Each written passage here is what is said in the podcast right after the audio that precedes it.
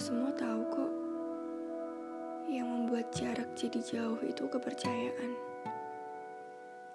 Apalagi kepercayaan kepada pemilik kehidupan. Jelas kita akan menjadi seperti ini. Mulai meragukan.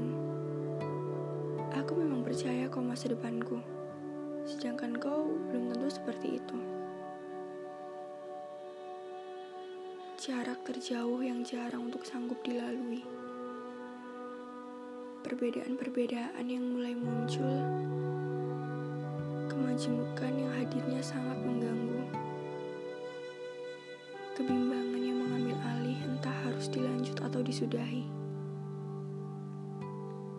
Sebuah ketidaksanggupan yang terus memaksa demi kebahagiaan. Kebahagiaan yang semu bisa dibagi satu sama lain. Pelajaran-pelajaran yang harus disimpan untuk diri sendiri. Atau mungkin bisa disampaikan. Tapi apa bisa dimengerti? Berkunjung di daerah asing, apakah jadi senyaman tempat kita sendiri? Aku sedih ketika aku harus melipat tangan,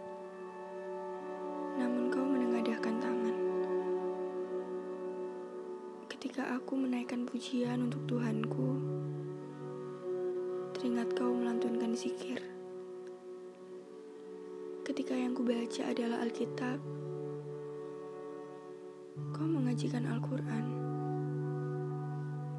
Ketika aku memakai kalung salib, kau justru menggenggam tasbih. Dan ketika tujuanku adalah gereja, namun lagi-lagi tujuan kita tak sama. Terlalu banyak jarak yang dibangun manusia untuk memisahkan kita. Jarak itu terlalu rumit untuk dihancurkan. Apa salahnya jika kita bersama untuk sementara waktu? Bisakah sejenak saja tidak memandang jarak itu? Nanti memang akan berhenti. Aku tidak mungkin menukar Tuhanku demi duniaku. Aku tidak bisa mengingkari sakral suci yang sudah ada untukku dan gerejaku. Aku tidak ingin keluar dari kasih karunia yang telah diberikan kepadaku. Aku menolak keluar dari agama megahku. Aku juga tidak mau aku melakukan itu semua untukmu. Tentu saja aku tidak rela jika kau harus banyak berkorban untuk hanya sekedar bersamaku. Mereka selalu menentang apa yang kita bangun dengan alasan bahwa bangunan itu cepat atau lambat akan runtuh. Dalam proses itu yang aku harapkan adalah Tuhan mau melihat usaha kami meskipun itu sia-sia. Aku percaya sungguh Tuhan perhitungkan air mata dan peluh ini. Berat, beban yang seharusnya tidak kita tanggung jika kita tidak memulai. Keadaan ini begitu sulit. Banyak yang tidak merestui selalu menutup telinga karena tangan ini tidak sanggup lagi untuk menutup banyak mulut.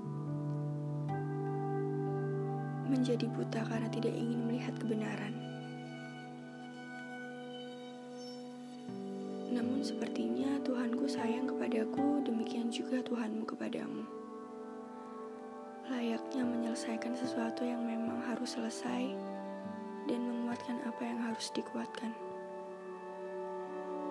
ingin bertanya apakah Tuhanmu akan marah jika aku yang bukan umatnya mencintai hambanya.